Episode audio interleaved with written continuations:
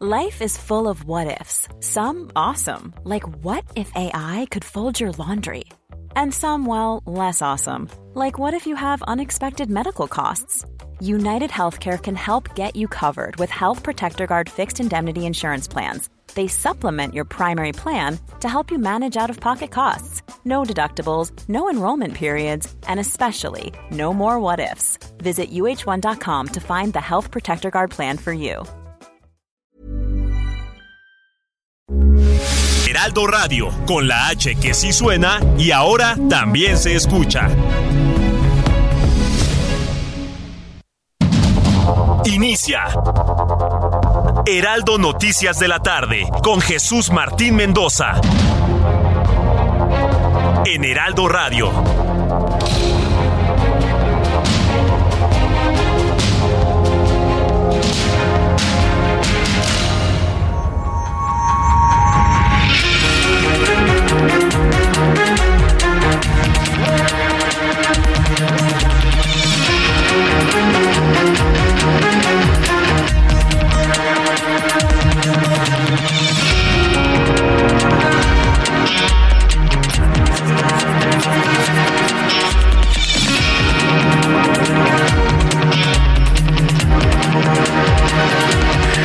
Son las 6 de la tarde en punto hora del centro de la República Mexicana. Bienvenidos, muy buenas tardes. Iniciamos el Heraldo Radio. Arrancando una nueva semana, hoy es 7 de agosto del año 2023. Le invito para que se quede con nosotros a lo largo de estas dos horas de información, desde este momento y hasta las 8 de la noche, tiempo del centro de México. Súbale el volumen a su radio. Yo soy Jesús Martín Mendoza y le tengo la información más importante hasta este momento.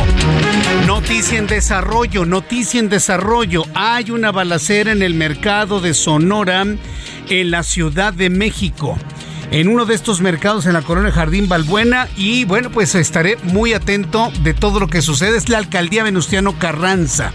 Uno de nuestros compañeros reporteros en cualquier momento se va a poner en contacto con nosotros para precisar esta información de esto que ocurre esta tarde aquí en la capital del país. Mientras tanto, noticia importante, golpe fuerte al Frente Amplio por México. Tras denunciar que el proceso interno del Frente Amplio por México es una simulación, ya que según, según él ya está acordado que sea Xochil Gálvez la candidata presidencial, el ex senador del Partido Acción Nacional, Jorge Luis Preciado, que por cierto aparece en nuestra encuesta del día de hoy del Heraldo de México, con apenas un 2.5% de las preferencias, anunció su renuncia al blanquiazul y advirtió que Marco Cortés y Alejandro Moreno le harán el juego al régimen obradorista para que la hidalguense pierda la elección de 2024, según José Luis, Jorge Luis Preciado, perdón, según Jorge Luis Preciado, el elegir a Xochil Gálvez es una apuesta para perder y de esta manera encumbrar al que salga ganador en la encuesta del Movimiento de Regeneración Nacional. ¿Qué le parece lo dicho por este expanista? Yo le invito para que me escriba a través de mi cuenta de Twitter, arroba Jesús Martín MX, arroba Jesús Martín MX, pero también debo decir, ¿eh? no ha hecho ningún impacto dentro del Frente Amplio por México, ni en el ánimo de la oposición, lo dicho por Jorge Luis Preciado, por lo menos así lo hemos notado. Las reacciones, pues no, no, no, en realidad no han sido como, como esperaban seguramente en ese grupo de personas. Bueno, lo vamos a platicar un poco más adelante. ¿Por qué no? Porque toda la atención está centrada en Xochil Gálvez, que sí va a la cabeza para ser la candidata del Frente Amplio por México y además en esta intentona de los comunistas enquistados en la Secretaría de Educación Pública para tratar, intentar, no lo van a lograr, ¿eh? de meter libros de adoctrinamiento procomunista a los estudiantes de educación básica. Las fracciones parlamentarias del PAN, del PRI y el PRD que conforman la coalición del Frente Amplio por México en la Cámara de Diputados presentarán ante la Suprema Corte de Justicia de la Nación una acción de inconstitucionalidad en contra de la entrega de libros de texto estos libros de texto gratuitos, que bueno, pues ya sabemos cuál es el contenido que tienen y además lleno de errores, de faltas de ortografía, de imprecisiones y obviamente de, una adoración por López Obrador. Quieren que los niños nuevos adoren a López Obrador. Bueno, pues ese es el contenido de los libros. No se los vamos a permitir, por supuesto. El gobernador de Jalisco, Enrique Alfaro, anunció que no van a ser distribuidos en Jalisco los libros. Para que vea.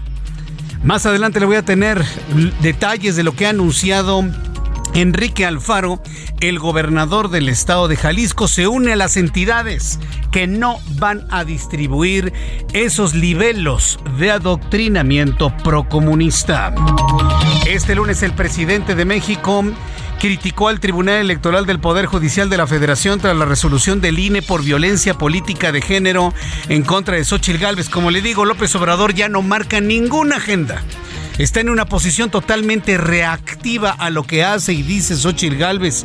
Y hoy arremetió otra vez contra la hidalguense y señaló que tiene pruebas para desaforar a los magistrados del tribunal, pero no lo hará pues los convertirá en mártires vivientes. No lo hará porque no tiene las pruebas. Por eso no lo hace. Acuérdense que su mañanera es un escaparate de petardazos mediáticos que a la mera hora no sirven absolutamente para nada. Entonces no lo va a hacer porque no tiene ninguna prueba, por supuesto, ninguna. Pero bueno, fue lo que comentó hoy por la mañana. Cuarto tema importante del día de hoy, como parte de su estrategia en defensa eh, del otrora fiscal de Morelos, Uriel Carmona Cándara, ha solicitado un amparo contra cualquier posible intento de extradición a los Estados Unidos, el cual fue otorgado por el juez cuarto de distrito de amparo de la Ciudad de México, María del Carmen Sánchez Cisneros. El mensaje es clarísimo con Uriel Carmona. Voy a platicar con su abogado un poco más adelante aquí en el Heraldo Radio. Este domingo en Guerrero se registró un ataque armado en contra de Zulma Carvajal, aspirante a la presidencia municipal de Iguala, prima de la gobernadora del estado Evelyn Salgado y sobrina de Félix Salgado Macedonio. En un mensaje en redes, Zulma señaló que el alcalde de Iguala, David Gama Pérez, como el responsable del ataque armado en el que murió su esposo. Lo vamos a, platicar y a informar con detalle un poco más adelante aquí en el Heraldo Radio. Y mientras usted me escribe a través de mi cuenta de Twitter, arroba Jesús Martín Escuchemos más noticias importantes. En resumen, con Giovanna Torres. Este lunes, dos ataques de la delincuencia organizada contra transportistas dejó como saldo a cuatro personas muertas y un vehículo incendiado en Chilpancingo Guerrero. Luego de estos hechos, el servicio de transporte público suspendió completamente su servicio. La Comisión de Derechos Humanos del Estado de Morelos fue atacada a balazos la madrugada de este lunes. Por el hecho violento no se reportaron personas lesionadas. Lo anunciaron y lo cumplieron. Transportistas del Estado de México salieron esta mañana a las calles en diversas caravanas para exigir que se frene el problema de la extorsión. Con una X marcada en sus unidades, aseguraron que se defenderán con palos y piedras. La dirigencia de la Alianza de Autotransportistas, Comerciantes y Anexas de México señaló que el movimiento no busca afectar a los mexiquenses cerrando vialidades, sino realizar un recorrido y establecer puntos de vigilancia donde verificarán rutas y unidades. La Universidad Nacional Autónoma de México inició el ciclo escolar 2024 con la incorporación de más de 48 mil alumnas y alumnos de primer ingreso a las 133 licenciaturas y posgrados. Al dar la bienvenida a los nuevos estudiantes, el rector de la universidad, Enrique Graue, subrayó que hoy más que nunca México demanda talento, esfuerzo y dedicación, y es lo que la universidad espera de los nuevos integrantes.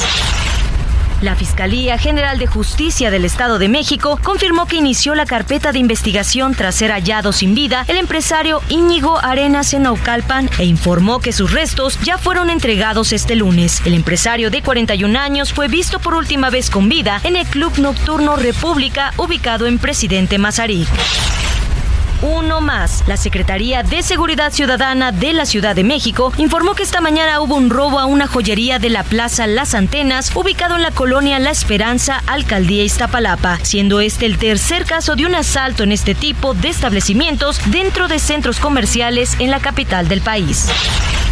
Tras darse a conocer el lamentable fallecimiento de María Fernanda Sánchez Castañeda, la joven estudiante mexicana desaparecida en Berlín, el embajador de México en Alemania aseguró que la autopsia de la joven concluye hasta el miércoles. Sin embargo, informó que no hay evidencia de violencia en el cuerpo de la joven. El cantante español José Luis Perales desmintió su propia muerte luego de que circulara la noticia de su fallecimiento. A través de la red social Twitter, el cantante de 78 años dijo que se encuentra de viaje con su familia en Londres, además de señalar que está más vivo que nunca.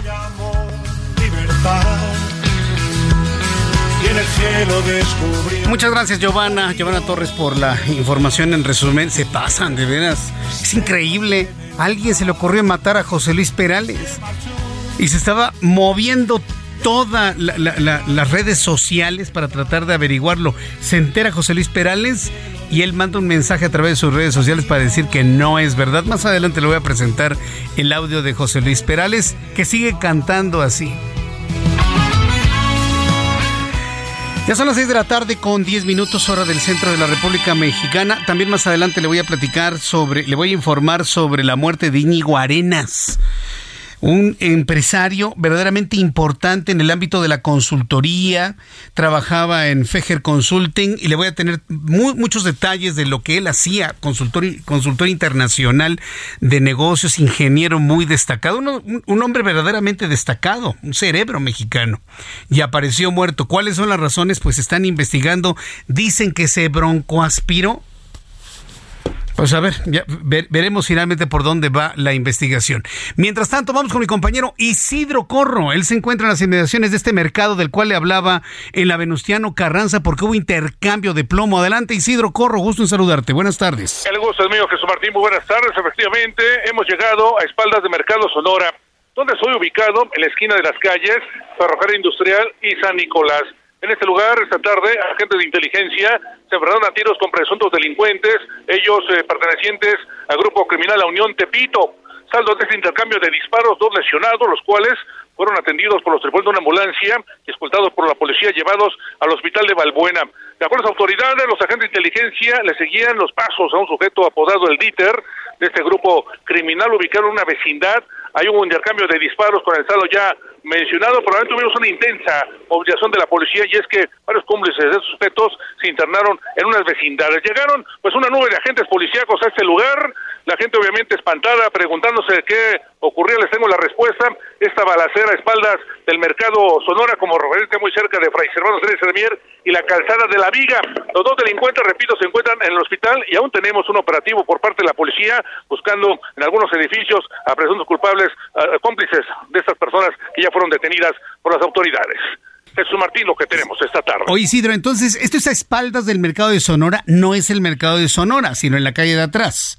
Así es, a espaldas del Mercado Sonora, una zona de callejones, una zona pues bastante peligrosa en este lugar. Los agentes de inteligencia realizaron ese operativo de rastreo para ubicar a este peligroso sujeto. Lo detectaron exactamente afuera de un inmueble. Hubo este intercambio de disparos.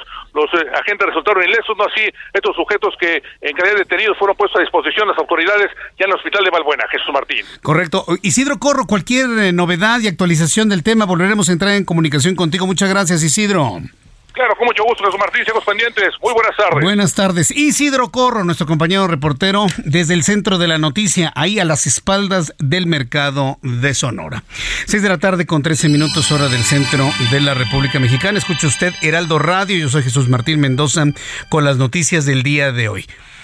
Mire, todas las eh, declaraciones de carácter político que se pudieron hacer el día de hoy han quedado borradas por el interés de padres de familia, de todos los papás y de diversos grupos sociales sobre los impactos que van a tener estos libelos de contenido adoctrinante y sobre...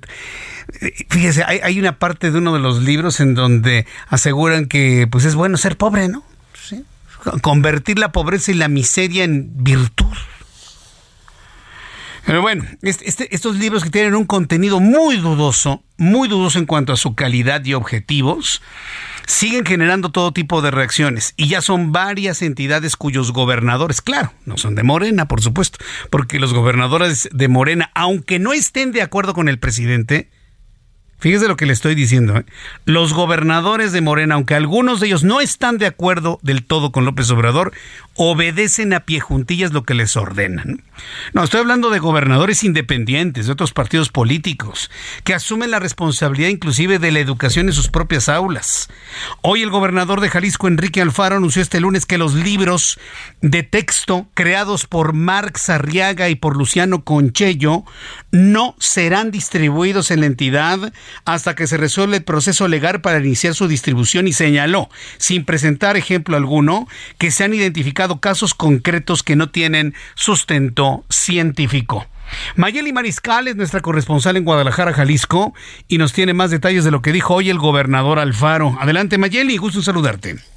Muy buenas tardes, buenas tardes también a todo el auditorio. Pues eh, en rueda de prensa el día de hoy el gobernador Enrique Alfaro Ramírez, acompañado del secretario de Educación Juan Carlos Flores Miramontes, eh, dieron a conocer que, bueno, no se estarán distribuyendo estos libros de texto gratuito hasta que no se resuelva esta eh, polémica o este juicio que se tiene interpuesto para distribuirlos.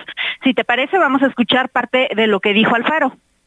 Pero lo que está detrás de esa suspensión no es el contenido de los libros, es un problema de procedimiento y es lo que tiene que resolver la instancia judicial que tiene el asunto en sus manos. Lo digo también fuerte y claro. El gobierno de Jalisco no forma parte de este proceso legal. Nosotros no formamos parte en este juicio. Reafirmamos el día de hoy, como lo hemos hecho siempre, nuestro respeto por el Poder Judicial y vamos a esperar su resolución. Para quienes nos han preguntado en específico sobre este punto, en tanto no haya una resolución judicial, los libros de texto no serán distribuidos en Jalisco. En la entidad ya han recibido al menos el 70% de los libros de texto, todo el contenido para preescolar. En primaria hacen falta algunos libros de quinto y sexto año y en secundaria fueron notificados que en el mes de octubre se estarían recibiendo. Sin embargo, como ya escuchamos, no se distribuirán hasta en tanto no se resuelva este eh, recurso legal y también señaló que Jalisco cuenta con todas las herramientas necesarias para iniciar y llevar eh, pues a buen término el siguiente ciclo escolar a través de la plataforma de Recrea Educar para la Vida que en Jalisco desde el 2019 se está aplicando en los niveles de educación básica. Esa es la información. Correcto, entonces no se va a distribuir ningún libro hasta en tanto se siga el proceso legal. Es decir, no está diciendo que no se van a distribuir, pero si se rezarse, si se corrige ese proceso legal, entonces sí los va a distribuir. Queremos entender eso, Mayeli. Así es, eh, una vez que se defina, si se determina la distribución, lo estará cumpliendo el gobierno del estado.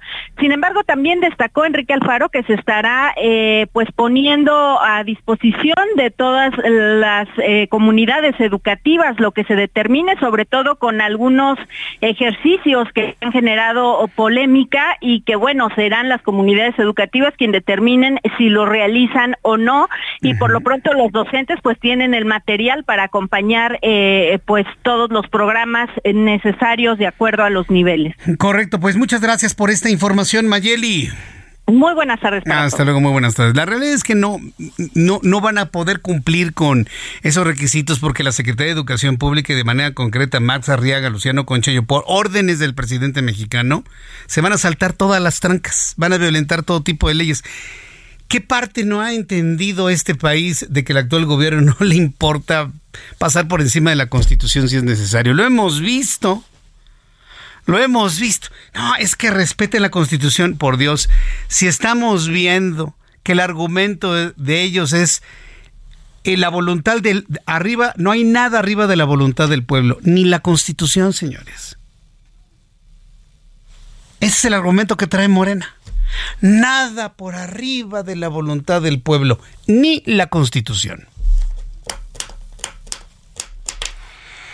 Entonces, bueno, pues en, esa idea que ha planteado el gobernador Alfaro, pues no van a pasar finalmente los libros. Tampoco van a ser distribuidos en Coahuila. Note usted cómo prácticamente otra vez el país se está dividiendo por la mitad. Coahuila tampoco va a distribuir los libros.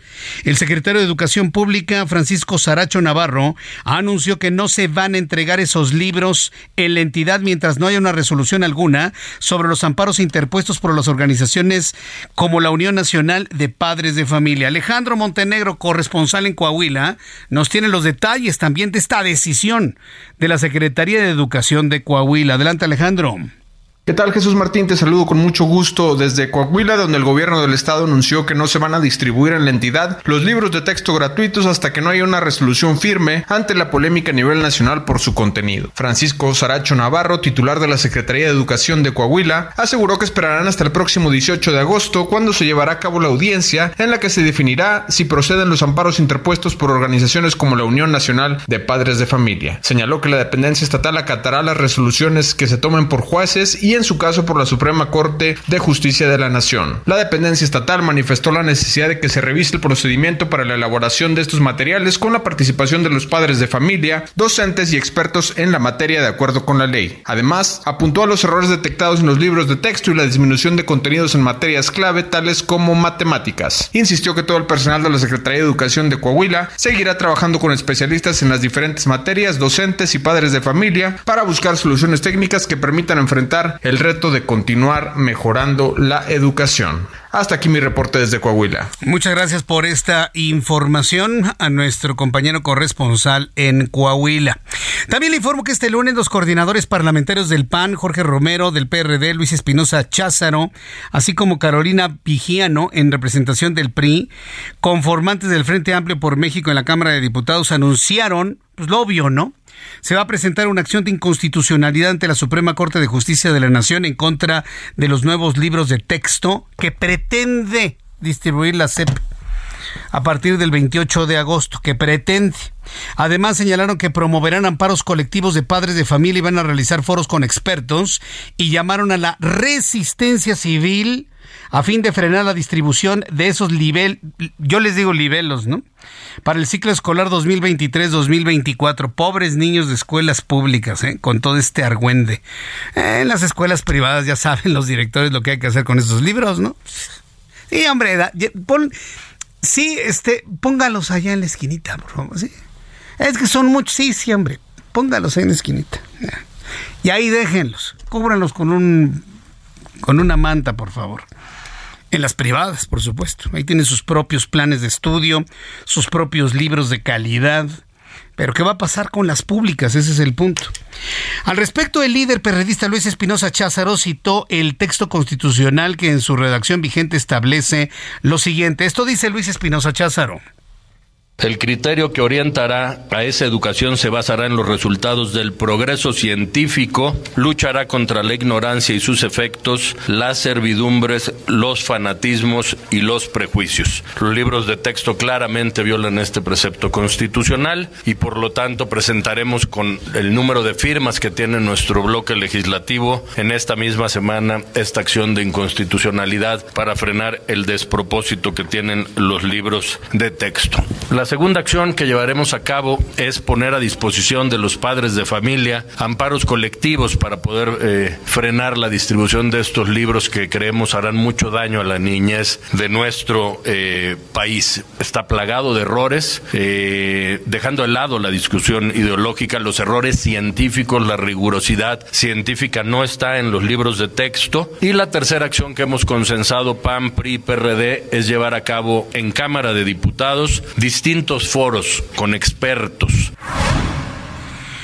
Pues sí, lo que siempre se hace con los libros de texto. Lo que pasa es que ahora todo este procedimiento sale a la luz debido a que todos estos puntos se los brincó Andrés Manuel López Obrador. Sí, sí, porque mire, Max Arriaga y el señor ese Conchello y el otro que se trajeron de Venezuela a este trío, este, pues son empleados de López Obrador, hacen lo que les dicen. No, no, la idea es del señor López Obrador.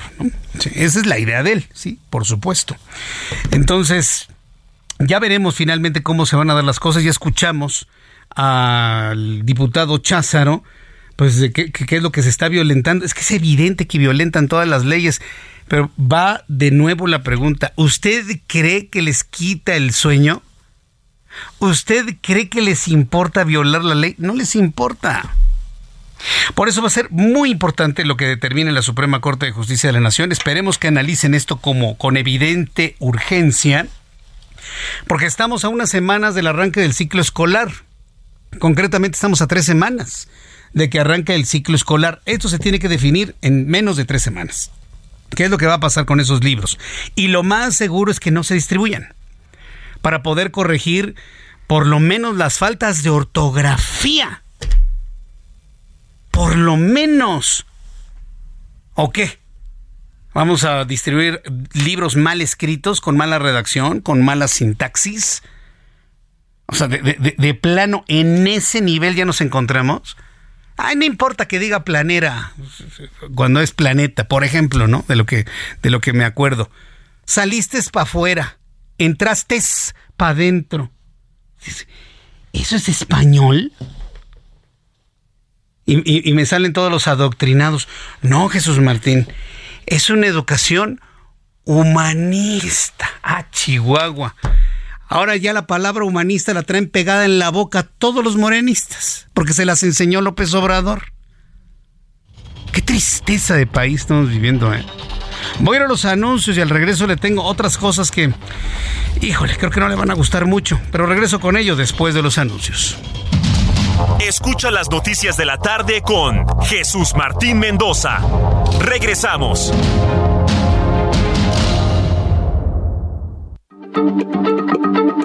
Heraldo Radio, la H se lee, se comparte, se ve y ahora también se escucha.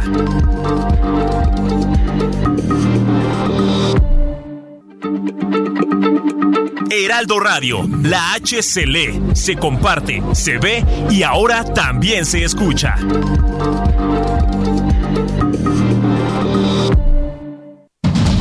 Continúa Heraldo Noticias de la tarde con Jesús Martín Mendoza.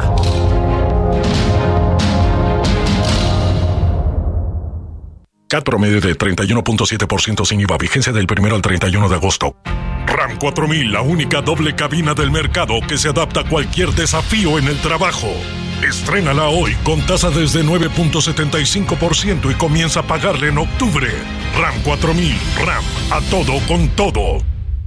Si cuidamos el mar, aseguramos nuestro futuro. En la Secretaría de Marina trabajamos todos los días en la protección de nuestras costas y mares. Creamos planes de contingencia. Realizamos simulacros y vigilamos constantemente. Con embarcaciones y equipo de última tecnología, contenemos derrames y vertimientos de desechos. Además de recolectar el sargazo de nuestras costas. Ayúdanos. Mantén limpias las playas y reporta cualquier incidente al 800 Marina 1.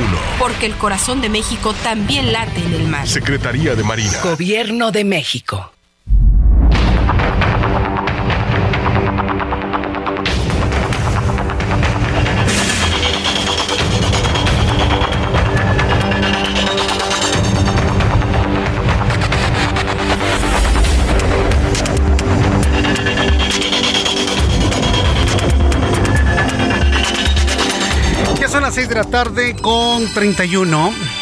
A 6 de la tarde con 31 minutos hora del centro de la República Mexicana. El sur del país está descompuesto, totalmente descompuesto. ¿Cómo, cómo explicarlo de una manera distinta? Solamente como es. Finalmente las cosas violencia en la zona de la montaña, en la tierra caliente de Guerrero, en la tierra caliente de Michoacán, como le digo, en la montaña, en la capital, en Chilpancingo, en Iguala, en donde usted me diga, en Acapulco. En la costera se matan, en Acapulco. Es una tristeza lo que está pasando en el estado de Guerrero. Ayer domingo se registró un ataque armado en contra de Zulma Carvajal Salgado aspirante a la presidencia municipal de Iguala y prima de la gobernadora del estado de Guerrero, Evelyn Salgado. Es decir, ni la familia de Evelyn Salgado, y entonces que Evelyn Salgado en realidad es su papá, Félix Salgado Macedonio, ni los Salgado se salvan de la violencia que hay en el estado de Guerrero. Ni ellos. En el ataque murió el esposo del aspirante municipal, por lo que ella señaló que el responsable del ataque es el alcalde de Iguala, David Gama Pérez. Vamos con Carlos Navarrete, nuestro corresponsal en Chimpancingo Guerrero, quien nos tiene los detalles de toda esta historia, ¿sí? Que eriza la piel en cuanto a la inseguridad desbordada en el estado de Guerrero. Adelante, Carlos, gusto en saludarte. Buenas tardes, buenas tardes al auditorio. Efectivamente, comentarte que en la mañana de ayer personas armadas atacaron a balazos a la aspirante de Morena a la alcaldía de Iguala, Zulma Carvajal Salgado, quien es sobrina del senador Félix Salgado Macedonio y prima de la gobernadora Evelyn Salgado Pineda. En este hecho, la morenista resultó lesionada y perdió la vida su esposo Humberto del Valle, quien fue director de la Policía Municipal en Acapulco en el periodo 2005-2008, cuando Félix Salgado era presidente municipal del puerto. De acuerdo con reportes oficiales, la agresión ocurrió aproximadamente a las 10 de la mañana afuera del domicilio de Zulma Carvajal, que se ubica sobre la calle Ignacio Zaragoza, en pleno centro de la ciudad de Iguala. La información refiere que ella y su esposo se dirigían a un acto proselitista en favor de Claudia Sheinbaum, que se llevaría a cabo en otro punto de la ciudad de Iguala. Horas después del atentado, Zulma Carvajal realizó una transmisión en vivo en sus redes sociales donde responsabilizó de la agresión al alcalde de Iguala, el periodista David Gama Pérez, aunque no precisó los motivos de estos señalamientos. Por su cuenta, el presidente municipal negó estas acusaciones y pidió a la Fiscalía General del Estado el esclarecimiento inmediato de este crimen. Es que me reporte. Buenas tardes. Entonces, eh, ¿cómo es que tiene tanta certeza de que fue el presidente municipal de Iguala? Justo en, en, la transmisión que realiza no hace ningún señalamiento concreto, no especifica por qué motivos sería él el responsable, se limita a decir que él es el, el no dice el autor, pero sí lo señala como ser el que uh, orquestó no este atentado en su contra. También hace mención de que esto es una eh, como un tipo de represalia por las acciones que está implementando la 4T en el estado, pero insisto son eh, eh, palabras eh, vagas que no especifican el motivo por el cual hace el señalamiento el presidente municipal. Bien, correcto, pues estaremos atentos de más reacciones tanto de la gobernadora como eh, de, todos los afectados de manera directa e indirecta con este asesinato. Gracias por la información, Carlos. Buenas tardes. Hasta luego, que te ve muy bien. Así está el estado de Guerrero. Así está el estado de Guerrero. Pero mire, a, a mí lo que me sorprende es cómo este asunto de tanta muerte en México hasta parece, voy a decir algo que no es ni ortodoxo, ni científico, ni comprobable. hasta parece que nos echaron una brujería, oiga. Muertos aquí, muertos allá, muertos acá. ¿Qué le pasa a nuestro país? ¿Qué, qué, sucede? Porque hay tanta muerte en todos lados. Inclusive muerte a distancia. Sí, muerte a distancia. Finalmente fue localizada la joven María Fernanda Sánchez, la chica que se perdió en Alemania, que nadie sabía dónde estaba, la encontraron muerta en un canal, en un río, allá en la ciudad de Berlín. Eh, enojada la gente, la opinión pública, inclusive hubo comentarios de gente cercana a, a María Fernanda. ¿Cómo era posible que la policía de Alemania no tuviera un protocolo de búsqueda? Espérense, en Alemania no desaparece la gente ni aparece muerta en los canales. Por eso no tienen un protocolo, ¿sí? Cuando este tipo de delitos no suceden en el primer mundo, pues pueden tener protocolos, pero se van a tardar en implementarlos porque esas cosas que en México son costumbrismo, en Alemania no existen. Y en otras partes del mundo no existen. Y aquí todo el mundo, ¿cómo es posible que los alemanes, espéreme tantito, Allá no están acostumbrados a este tipo de cosas. Eh, a ver, vamos por partes. Este sábado 5 de agosto la policía de Berlín informó acerca del hallazgo de un cuerpo sin vida que corresponde ya a las descripciones de María Fernanda Sánchez. Horas más tarde la Secretaría de Relaciones Exteriores confirmaría que sí se trataba de la mexicana reportada como desaparecida el 22 de junio. En un comunicado, la policía de Berlín informó que por el momento no se puede asumir que la muerte de María Fernanda haya sido causada por algún tercero o que alguien haya sido el culpable de su desaparición. Es que no, tienen ni idea. Pensar que porque tenía problemas psicológicos se suicidó tirándose al agua. Mm, las autoridades germanas remarcaron que las investigaciones de la policía criminal aún están en curso. Ángel Arellano Peralta se ha dado la tarea de obtener todos los datos periodísticos sobre el caso de María Fernanda Sánchez en Alemania y esto es lo que encontró. Este fin de semana fue encontrada sin vida María Fernanda Sánchez Castañeda, la joven mexicana desaparecida en Alemania desde el pasado 22 de julio. La tarde del sábado 5 de agosto, la policía de Berlín dio a conocer que el cuerpo fue visto por un transeúnte en el canal Teltow Adershof. Según los primeros reportes, el cadáver no muestra señales de violencia. Esta mañana el presidente Andrés Manuel López Obrador lamentó la muerte de María Fernanda. Se habló con los familiares ayudaron mucho los del gobierno alemán, les agradecemos. Ellos están terminando de hacer pues todas las investigaciones y la familia nos pidió que querían pues que esto se manejara en sigilo con discreción, nos los pidieron. Y si no hay una implicación que nos lleve a que se cometió un delito, vamos nosotros a respetar la petición de la familia. María Fernanda Fernanda Castañeda se trasladó a Berlín, Alemania, para realizar sus estudios de maestría. Sin embargo, el sábado 22 de julio fue reportada como desaparecida, hecho que se conoció el día 25 de julio en México. Lo último que se supo de ella es que ese día salió de su departamento ubicado en Buchenweg para supuestamente acudir a una reunión, pero ya no regresó, por lo que familiares de la joven se trasladaron a Alemania para estar al pendiente de las investigaciones. El Departamento de Investigación Criminal de Berlín señaló en algún momento que María Fernanda estaba en una situación psicológica excepcional, aunque no precisó si tenía un padecimiento. María Fernanda Sánchez Castañeda nació el 13 de agosto de 1998 y era originaria de Querétaro. Obtuvo la licenciatura de Comunicación y Medios Digitales en el Instituto Técnico de Estudios Superiores de Monterrey, donde terminó su carrera en 2021. La estudiante de 24 años se encontraba en la capital alemana para estudiar una maestría en diseño de nuevos medios por la Universidad Europea de Ciencias Aplicadas. Llegó a Berlín, Alemania, cinco meses antes de su desaparición. Reportó para las noticias de la tarde Ángel Arellano Peral. Muchas gracias Ángel Arellano por la información sobre María Fernanda. Qué, desesperación para los papás. Qué desesperación para los papás. Ah, qué desesperación para los papás de no saber las razones por las cuales María Fernanda se murió. Evidentemente la investigación tiene una línea de una línea fuerte que tiene que ver con el suicidio, pero no tiene rastros de violencia, no tiene golpes, no tiene nada absolutamente el cuerpo. Por las primeras investigaciones que se saben, haya un verdadero, verdadero misterio.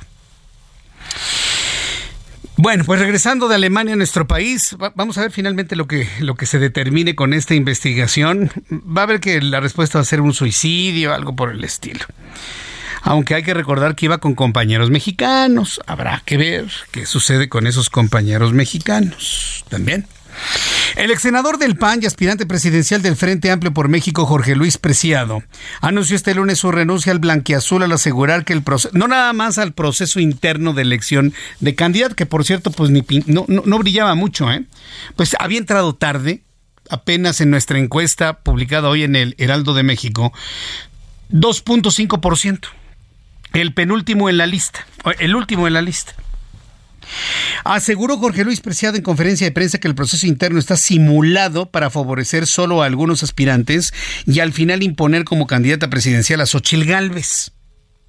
En conferencia de prensa, Jorge Luis Preciado acusó que como aspirante le ha negado información sobre los registros y advirtió que los presidentes nacionales del PRI y del PAN, Alejandro Moreno y Marco Cortés, le están haciendo el juego, al, el juego al régimen obradorista para que Xochil Gálvez pierda la elección presidencial. Eso fue lo que dijo Jorge Luis Preciado. Ya está cantado que así va a ser, ya estamos informados, ya el que le quiera seguir en el proceso ya lo va a hacer por su gusto, ¿verdad? Pero lamentablemente es una simulación. Pues si ya conoces el resultado, pues obviamente todo lo que hagas para eh, cambiar ese resultado no va a funcionar, puesto que ya está acordado, firmado y sellado que ella va a ser la candidata. Y todavía falta un mes. Esto fue lo que dijo Jorge Luis Preciado. Es un fragmento en una entrevista, eh, perdón, en esta conferencia que presentó más temprano. Tengo la línea telefónica, lo tenemos ya, este Ángel. Voy a conversar con Jorge Luis Preciado, exdiputado del Partido Acción Nacional y aspirante y ex aspirante a la presidencia. Eh, tú me avisas, Ángel. Lo tenemos en la línea. Jorge Luis Preciado, gusto de saludarlo. Buenas tardes. Buenas tardes, ¿qué tal? A ver, platíquenos, ¿era necesario renunciar y ante esta, esta denuncia que, que usted interpuso el día de hoy? Mira, la verdad es que el proceso ha sido una farsa, una simulación. Yo lo he venido denunciando desde el primer día, pero esto arreció cuando desaparecieron mis 150 mil firmas. Y entonces hablé con la empresa, la empresa me dice que ellos no me que ellos yo no las contraté, que no me pueden dar información. Eh, me dicen que ellos los contrató el partido. Voy al partido, hablo con Marco Cortés el pasado miércoles a las 11 de la mañana y en su oficina, lo que me dice, ah, no, esa no es bronca mía, esa es bronca tuya y de la empresa. Digo, oye, entonces, ¿cómo está el tema? Le dije, porque mis, firmas no aparecen. Dijo, no, pues si no importa que aparezcan o no, de todos modos va a ser Xochitl la candidata. Entonces yo dije, bueno, entonces ¿para qué hacemos toda esta pinche farsa? Pues ya nomás nómbrenla y listo. Pero estamos juntando firmas, estamos pidiéndole a la gente que se registre, estamos hablando de una elección interna el próximo el próximo este 3 de septiembre y ya ustedes tienen definido qué ya va a ser. Con tal cual van a pasar seis o siete a la final para el jueves. El 14 vamos a sacar a los demás. Quedan nada más Krill, Xochitl y Beatriz Paredes. Ellos se van a la final el 3 de septiembre y el 3 de septiembre gana Xochitl y listo. Ya se hizo la democracia. A, ver, Jorge Luis. A ver, entonces el asunto de fondo es que desaparecieron sus firmas. Punto número uno. Segundo, eh, Marco Cortés le dijo que va a ser Xochitl Galvez o Xochitl Galvez lleva la delantera en las preferencias para ser la candidata. No, va a ser Xochitl Galvez. A ver, una cosa es que tengas la preferencia en términos de encuesta y otra cosa es que ganes una elección o una votación cuando todavía falta, falta un mes. La votación cuesta el 50% y la encuesta vale el otro 50%. Entonces uno puede dar como ganador a alguien antes de que se lleve a cabo el proceso. Ese es el problema que traemos y por supuesto el tema de mis firmas me, obliga a irme al Tribunal Electoral para que sea el TRIFE que reponga todo el procedimiento y por supuesto eh, me, me reintegren mis derechos de participar tanto en, la, en los debates como pasar a la encuesta del día 14. Ah, quiero entender, perdón, quiero entender entonces, Jorge Luis Preciado, que usted no cree que Xochitl Galvez lleve la delantera en este momento. ¿Quién lleva la delantera entonces? No, yo lo que creo es que deben de continuar con el proceso y el proceso debe ser claro y debe ser transparente. Deben aparecer las firmas de todos los que recabamos y debe llevarse a cabo el proceso de una elección, aunque es cerrada, pues que tiene que definir quién va a hacer la encuesta el día 14 y además debemos saber quién y no podemos saber quién va a ganar el próximo día 3 de septiembre en las votaciones, porque una cosa es tener muchos me gustas en Twitter y otra cosa es que la gente vaya y vote el día de la elección, pero si de antemano en el partido el propio dirigente te dice que ya va a ser ella, pues obviamente este las estructuras partidistas se van a mover hacia ese lado y lamentablemente pues ahí va a haber todo menos democracia. Entonces, en ese sentido, pues yo decidí no ser parte de ese de ese de ese show, por supuesto lo estoy impugnando y por supuesto para que no se esté diciendo como lo me lo estaban diciendo, no, es que quieres una pluri, no, no, yo estoy renunciando al Partido de Acción Nacional a 29 años de militancia y no porque tenga algo en contra del PAN. Yo creo que un dirigente que ha perdido 23 gobernaturas al hilo y dos veces la Cámara de Diputados debería tener la dignidad y el decoro de renunciar y dejar a alguien que sí quiera trabajar. Lamentablemente ni él ni Alito han permitido que eso suceda y siguen perdiendo elecciones y las únicas justificaciones, pues bueno, no perdimos por mucho, pero perdimos por ocho puntos el Estado de México. Pues así fue como fue el Estado de México, han perdido 23 gobernaturas al hilo y no se les ve el interés de, pues, de querer ganar. Y es lamentable lo que está sucediendo porque entonces iremos a una elección donde de antemano diseñan una candidata que están mandando al matadero, esa es la verdad y que obviamente van a entregar la próxima presidencia del país a, Morena para que continúen en otros seis años. Eso es lo que va a pasar, lamentablemente, y yo no puedo ser parte de eso. No, correcto, a ver, es que aquí yo, yo eh, entiendo y percibo animadversiones, Jorge Luis, animadversiones. Entiendo que no se lleva usted bien con ni con Xochitl Galvez ni con Marco Cortés. Yo no tengo trato con Xochitl Galvez, es decir, yo la conozco como como me, este como senadora y punto. No digo no yo no tengo que llevar bien con nadie ni les pido que me quieran o que me amen. ¿Y con el líder nacional del PAN porque la forma como como la forma como le contestó Marco Cortés me hace pensar que la relación no es buena entre usted y Marco Cortés. No tiene que ser buena, la relación tiene que ser de respeto y el respeto a un proceso interno en el cual estamos eh, invirtiendo tiempo, esfuerzo, dinero, gente, equipos y que de pronto aparezcan 150 mil firmas y no te las reconozcan y que tampoco te digan por qué no te las reconocen, pues es absolutamente grave. Y cuando quieres que el presidente de tu partido intervenga ante la eh, comisión electoral o ante la propia empresa, lo primero que te dicen que es, ah, no, ese no es problema mío, es problema tuyo. Ah, pues si es problema mío, pues lo voy a resolver a mi forma, y mi forma es irme a un tribunal electoral. Eh, bueno, es que yo me pongo, digo, si yo, Jesús Martín, estuviera en el proceso interno del Frente Amplio por México, desde el primer momento pediría un respaldo de las firmas que me han llegado. Digo, por, lógica, ¿no? Si yo voy, invierto en algo, pido un recibo. Si yo pago algo, pido una factura. Si yo voy a, llevar elementos... Me acabas, de, dar la razón. Ese es el problema. ¿Dónde, ¿Tiene usted el respaldo de esas 150 mil firmas? El, el problema es que desde el día 12 que empezamos a registrar, se acordó dentro del método que nos iban a pasar un reporte diario. El día desde el día 12 hasta el día 24 estuvimos a ciegas, nunca se pasó ningún reporte ni tuvimos acceso a las firmas. Mm, Nos decían, "Ah, ahí están, pero pero no la puedes ver." Hasta el día 24 cuando se abrió el, el nos dieron una clave para entrar al sistema, pudimos ver nuestras firmas y yo ya había completado. Después del día, después de unas horas se desaparecieron. Yo hice el reclamo desde el primer día, certifiqué ante notario este, eh, Ok. mis firmas, los videos, certifiqué este, los screenshots. Hoy presenté las más de 200 mil credenciales que yo tengo como respaldo de que las eh, de los apoyos que me dieron y por supuesto lo único que me dicen es que en el reporte que pasa la empresa al partido no aparecen mis firmas y obviamente nadie se hace responsable, pues por supuesto que tengo que ir a la sala superior y lamentar la posición del dirigente del Partido de Acción Nacional. Yo entiendo eso, ¿eh? y la verdad yo creo que sí, el, el sistema tiene que determinar dónde se encuentran esas firmas.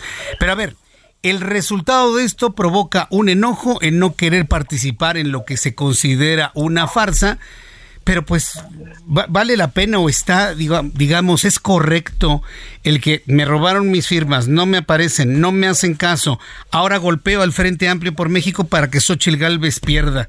¿Eso sería justo? A ver, ¿quién está golpeando el Frente Amplio por México? Pues al decir de que hay una farsa, que todo es una- un montaje, claro se le es una golpea. farsa, pues es golpear al Frente Amplio por no, México. Yo no quiero golpear a nadie, yo lo que estoy diciendo es que se me quitó el derecho de continuar en el proceso porque no se me reconocen mis 150 mil firmas. Eso Igual hay que reclamarlo. Estamos de acuerdo en eso. No, no, y lo estoy reclamando, lo estoy reclamando. Obviamente, si llegas al partido y te dicen, hazle como quieras, le tomo la candidata, ya va a ser Xochitl, que estoy reclamando? Que ya no hay una democracia interna. Uno de los factores claves de la democracia es la incertidumbre, el no saber quién va a ganar, pero si de antemano, cuando inicia el juego, ya sabes quién va a meter los goles, pues entonces, ¿qué fregado estás haciendo en el juego? Estás sirviendo de comparsa nada más para que alguien justifique una decisión que previamente alguien ya tomó. Yo estoy totalmente de acuerdo con eso. Pero el objetivo además- máximo, el objetivo máximo es sacar a Morena del Palacio Nacional. Y eso no se está viendo. Jorge Luis. ¿Ese es tu objetivo o objetivo No, no, no, el? Frente Amplio y de millones de mexicanos. Exacto. Pero se tiene que hacer con algo que le llamamos legitimidad. Quiere decir que la única diferencia que presenta el Frente Amplio respecto a los candidatos de Morena es que allá los va a elegir un solo hombre y acá lamentablemente ya lo eligieron y también lo están eligiendo unos cuantos en lugar de que realmente sea un proceso de elección legítima como el que habíamos planteado al inicio del proceso. Ese es el tema. No se vale empezar a tumbar eh, candidatos que se están acercando mucho más rápido a, su- a- a lo que ellos pensaban que iba a ser su intención y, a- y por otro lado subir a un montón de gente que el fin de semana no tenían las 150 mil firmas y el lunes ya aparecieron seis con las 150 mil. Entonces dices, bueno, pues ¿qué está pasando? Están manipulando la plataforma precisamente para subir a quien ellos quieren y bajar a quien ellos quieren. Y eso no es una democracia y, y la voy a denunciar, sea en el PRI, en el PAN, en el PRD, en el Frente Amplio y donde sea. Yo Sí. nací en la oposición en el 94 y obviamente siempre digo lo que pienso y, y lo sostengo. Y soy el único candidato que ha anulado dos elecciones de gobernador y esta no va a ser la excepción porque están haciendo una farsa. Yo no me voy a prestar a eso. Ok, totalmente de acuerdo. Yo creo que usted tiene que, de alguna manera, pedir que le expliquen dónde están sus firmas. Pero, pero vuelvo a insistir en el asunto. Yo creo que en, este enojo muy legítimo, en este reclamo muy legítimo de que las cosas deben ser transparentes, no debemos perder el objetivo que es sacar a Morena del Palacio Nacional, porque si se empiezan a pelear entre ustedes, entonces sí va a perder cualquier candidato del Frente Amplio y este país no aguanta seis años más de Morena, Jorge Luis. Pues lamentablemente los dirigentes es lo que quieren. Pues, O sea, Marco Cortés la- y Alito quieren que gane por Morena. supuesto, Por supuesto que quieren que gane Morena, hombre, pues están haciendo toda esta farsa precisamente para quedarse con, para elevar la votación, para quedarse con más plurinominales y al final del día entregar la presidencia de la República.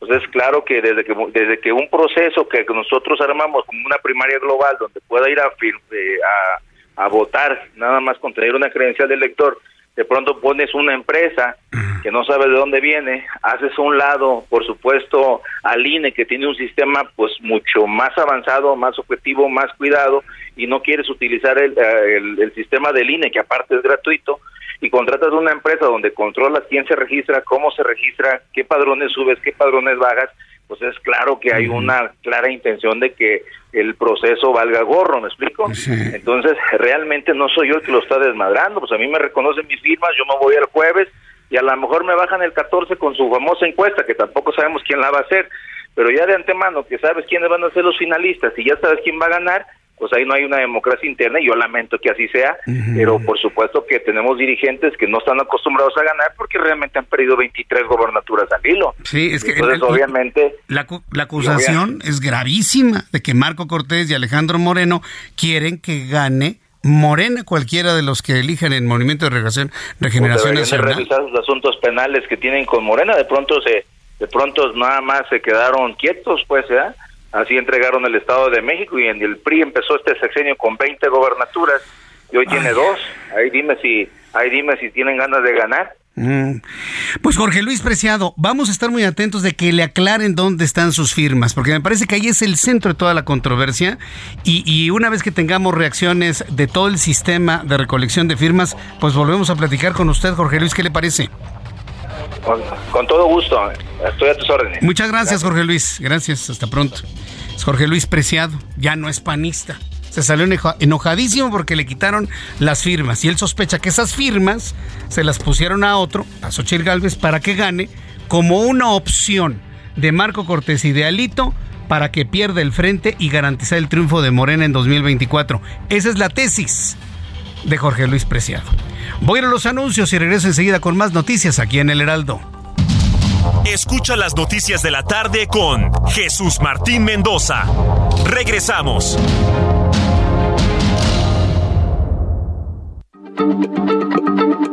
Heraldo Radio, la H se lee, se comparte, se ve y ahora también se escucha.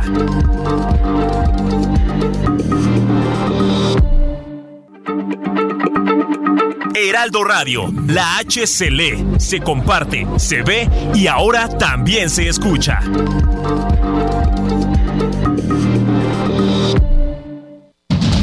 Continúa Heraldo Noticias de la tarde con Jesús Martín Mendoza.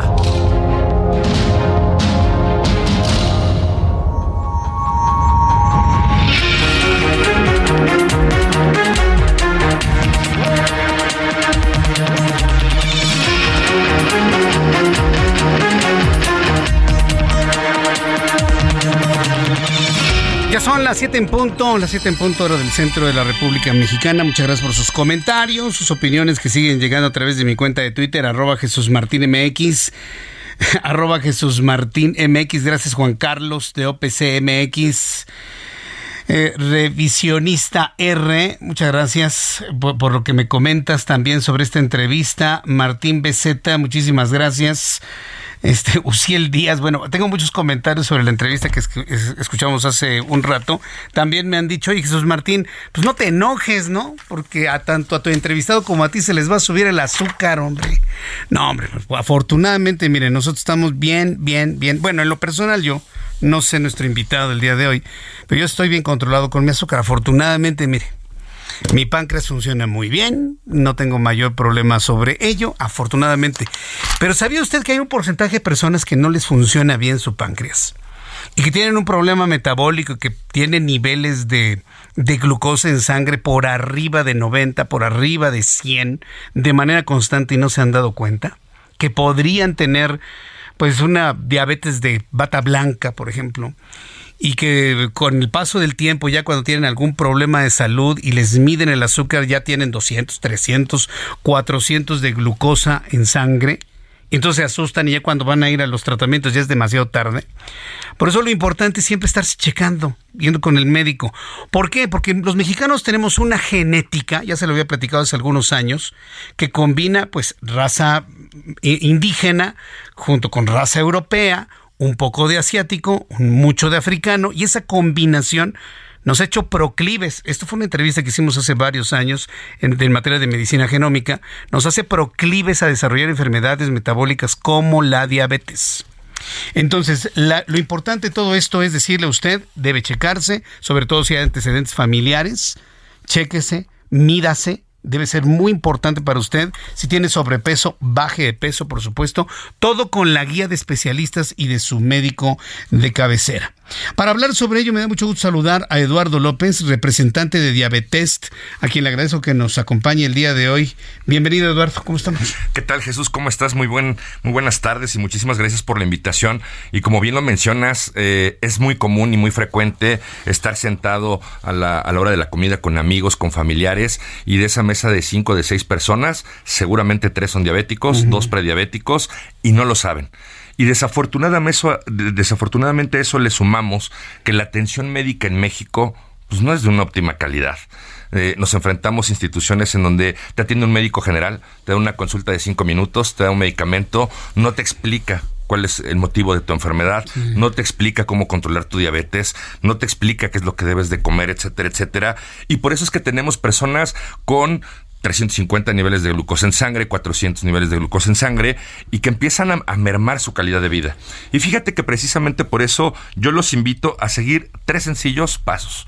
El primer paso es llamar al 55 1328 7969, repito el, el número 55 1328 7969 y van a agendar una consulta completamente gratis de valoración para saber si hay o no niveles de glucosa alto en, sangre. En dado caso de que tengamos diabetes, pues eh, tener a la mano ahí a los especialistas en este tema de diabetes para poder saber qué medicamentos es el debo de tomar, cómo me debo de controlar mi peso, cómo debo de manejar mi vida para tener un buen control de la diabetes y saber que con diabetes sí podemos vivir algo muy importante.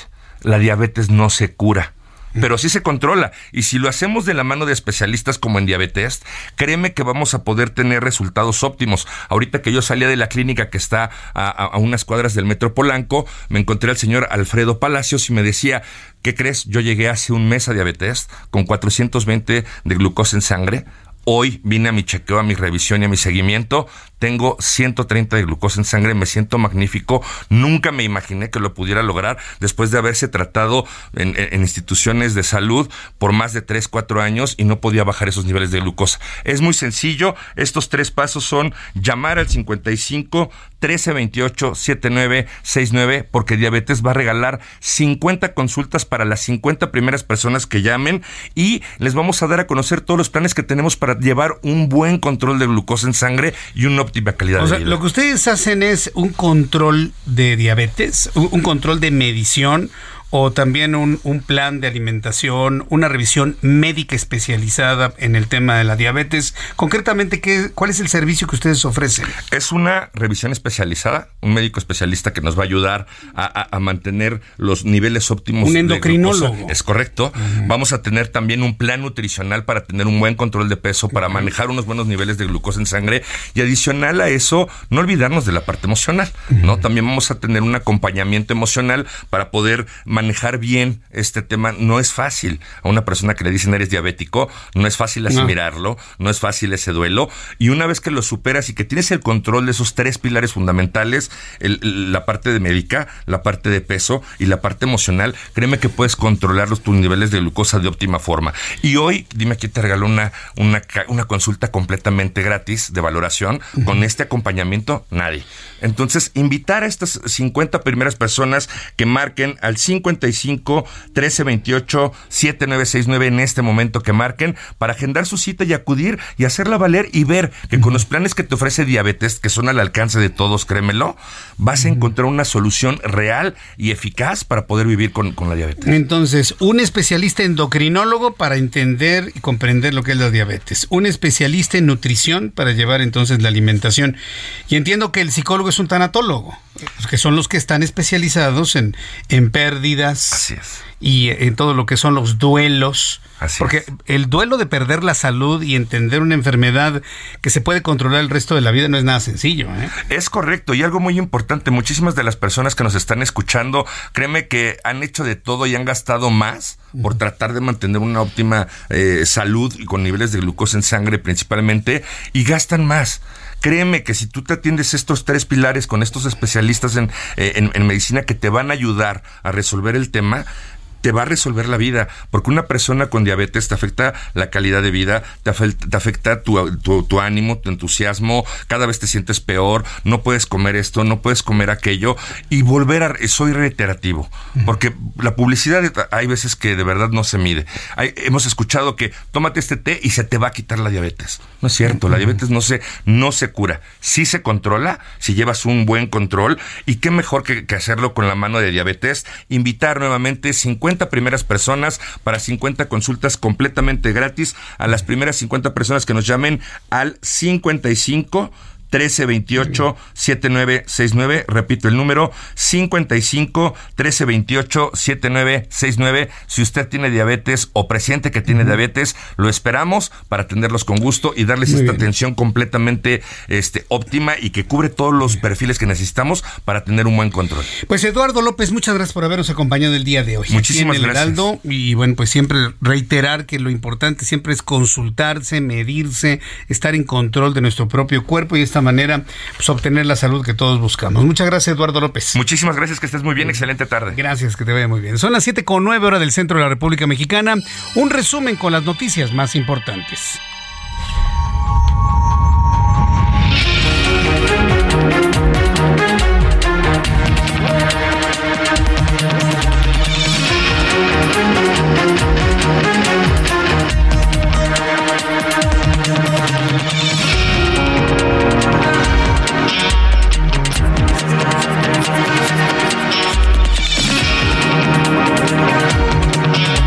Las 7 con 9, las 19 horas con 9 minutos hora del centro de la República Mexicana. Le presento un resumen con las noticias más importantes en el Heraldo Radio. En entrevista en nuestro programa de noticias, en entrevista con el Heraldo Radio, el exdiputado del PAN, exdiputado y ex integrante del Partido Acción Nacional, Jorge Luis Preciado, confirmó su renuncia al PAN y criticó al Frente Amplio por México, cuyo proceso interno calificó como una farsa, al señalar que le extraviaron, le robaron, no le han explicado dónde quedaron sus 150 mil firmas en su favor.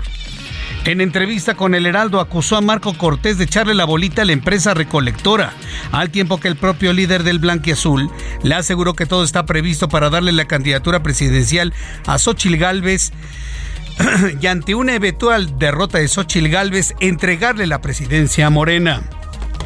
Se me quitó el derecho de continuar en el proceso porque no se me reconocen mis 150 mil firmas. Obviamente, si llegas al partido y te dicen, dale como quieras, le tomo la candidata, ya va a ser Xochitl, que estoy reclamando? Que ya no hay una democracia interna. Por supuesto que quieren que gane Morena, hombre, pues están haciendo toda esta farsa, precisamente para quedarse con, elevar la votación, para quedarse con más plurinominales y al final del día entregar la presidencia de la República.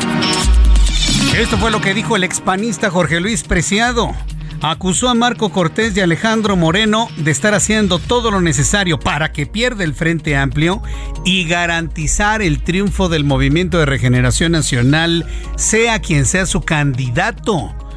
¿Qué declaraciones? Hasta el momento no tenemos reacción de Marco Cortés a esas acusaciones. El gobernador de San Luis Potosí, Ricardo Gallardo Cardona, aplaudió la detención de Fernando N., el golpeador, el este golpeador que casi mata a un muchacho de 15 años dentro de un subway. Este hombre, Fernando N., fue identificado como el agresor del menor de edad en el subway la semana pasada y dio a conocer que este personaje ha resultado ser toda una ficha, además de que se resistió al arresto y atacó a los agentes de la policía de investigación. En el caso, del tiburón, pues sí, era una fichita totalmente, ¿no? Eh, por ahí eh, no lo quieren decir los de la bueno, fue un gorro que lo pudieron agarrar, ¿no? Se les movía, se les manoteaba, les tiró trancazos, así es. Es una persona, sí opuso, pero bueno, ahí eh, ellos, ellos eh, sabrán por qué no, también hay que, hay que cuidar la situación, ¿no? Pero es una persona que le valía todo, o sea, participaba en peleas callejeras, era una persona, parecía un animal prácticamente. Esto es lo que dijo el gobernador en la primera reacción ante la detención de este violento sujeto, el que casi mata a un muchacho de 15 años dentro de un restaurante. Este lunes se registraron diversos ataques con drones, sí, drones cargados de explosivos y enfrentamientos entre grupos armados en las localidades de Loma de los Hoyos, El Durazno y Puerta de Alambre en Apatzingán, Michoacán, donde el ejército mexicano desplegó un operativo junto con la Guardia Nacional y la Secretaría de Seguridad Pública del Estado. Le informo que la Fiscalía General de Justicia de la Ciudad de México detuvo en la alcaldía Coyoacán a tres mujeres presuntas integrantes de una banda dedicada al robo y secuestro express en contra de adultos mayores y durante su detención también se les aseguraron varias dosis de marihuana y un automóvil en el que cometían sus delitos. Mientras tanto, autoridades del Aeropuerto Internacional de la Ciudad de México reconocieron que los escáneres de, cuerpo completo en la terminal aeroportuaria son inoperantes debido a la falta de un proveedor que les dé mantenimiento. Acabemos. Entonces cuando le piden a usted, a, ver, ponga sus pies en las huellitas amarillas y suba sus manos, ¿no? Y de repente le rodea una cosa, no sirven. Miren nada más que descubrimiento. Las autoridades del aeropuerto están reconociendo que los escáneres de cuerpo completo no sirven y que no tienen mantenimiento. Ah, pero qué bonito país. En más de este resumen de noticias, le informo que este lunes fue hallado el cuerpo de una persona calcinada en un bajo puente ubicado en la México Cuautla. Esto a la altura del municipio de Amecameca. Imágenes que han circulado en las redes sociales se aprecia que el cuerpo de la víctima fue atacado con supuestos productos químicos, por lo que se espera que el caso sea tratado con perspectiva de género. Una vez más, la directora de la CONADE, la señora Ana Gabriela Guevara, entorpeció el entrenamiento de la Selección Nacional de Natación Artística, pues negó el acceso a las instalaciones del Centro Nacional de Desarrollo de Talentos y Alto Rendimiento a la coreógrafa ucraniana Olga Pilipuch, quien vino a México para ayudar al equipo en su preparación para los Juegos Panamericanos de Santiago en 2023. Entonces, como no puede detener a las triunfadoras de oro, que están recibiendo apoyos económicos de empresas privadas, que reciben apoyo de empresas, de empresarios, dinero privado. Sí, claro, por supuesto, así está el deporte en México. Tiene que ser impulsado por empresas privadas porque el de aquí no opera. Entonces, ¿cuál es la forma de hacerlas perder? No le permitamos la entrada a la entrenadora ñaca ñaca, ¿no? No la dejes pasar y no la dejaron pasar. Y no hubo entrenamiento. Ojalá y algunos de las empresas privadas puedan ofrecerle algunas albercas profesionales con las medidas reglamentarias para que estas chicas se entrenen, ¿no? Y vayan con la bandera de la empresa que las, que las va a apoyar. Es increíble lo que está ocurriendo en el deporte mexicano. Impedirles inclusive que entre su entrenador. Es de verdad de locos. Para que vea, se lo he dicho una y mil veces y se lo vuelvo a decir el día de hoy. El éxito en México no se perdona. El éxito en México no se perdona. Y estas mujeres tienen un gran éxito y Ana Gabriela no las perdona. No les dejó entrar a su entrenador. Es increíble. Mientras tanto, en otras noticias, muere el novio de Sandra, Sandra Bullock a los 57 años. Brian Randall murió a los 57 años tras ser diagnosticado con esclerosis lateral amiotrófica hace tres años.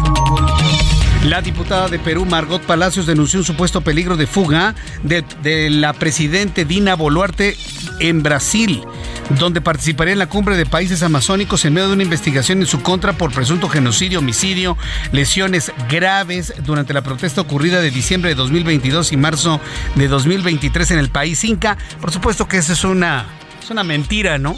Es el estilito, es el modito de los comunistas aprendices de dictadores. Empezar a generar mentiras. Dina Boluarte no se va a escapar, pues es la presidenta constitucional de Perú. Por favor.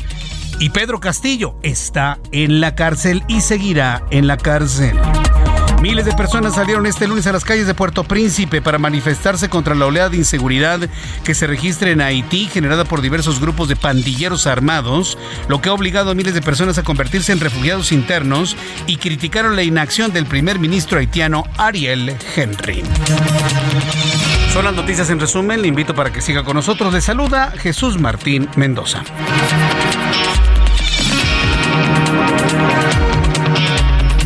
Ya son las 7 con 17, 19 horas con 17 minutos hora del centro de la República Mexicana. Escucha usted el Heraldo Radio. Vaya tarde de noticias y así estamos arrancando esta semana, sin duda muy importante, eh, importante e intensa en materia de información. Vamos con nuestros compañeros reporteros urbanos, periodistas especializados en información de ciudad.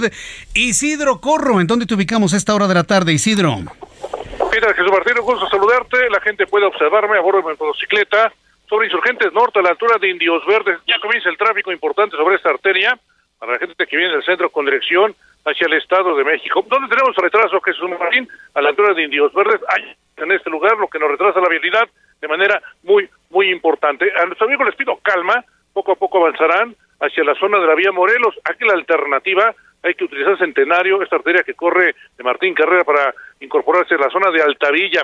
He checado también Ticomán, poco a poco, minuto a minuto, con bastante tráfico, sobre todo para quien viene de la Basílica de Guadalupe con dirección hacia la zona de Tor Lindavista. Precaución a la altura de Insurgentes Norte, tenemos el paso repentino de bastantes personas. Y por último, hemos checado la zona del ex central, en su tramo Lázaro Cárdenas, ya comienza el tráfico sobre esta importante arteria para la gente que viene sobre todo de la colonia Peralvillo y eso con rumbo hacia el de Mendizábal, en sentido opuesto, mejor avance, nos ofrece esta arteria para quien va hacia el centro de esta capital. Jesús Martín, la reporta que tenemos esta tarde. Muchas gracias, Isidro Corro. Gusto en saludarte. Ahí te veremos y te saludamos en el en Insurgentes Norte a bordo de tu motocicleta.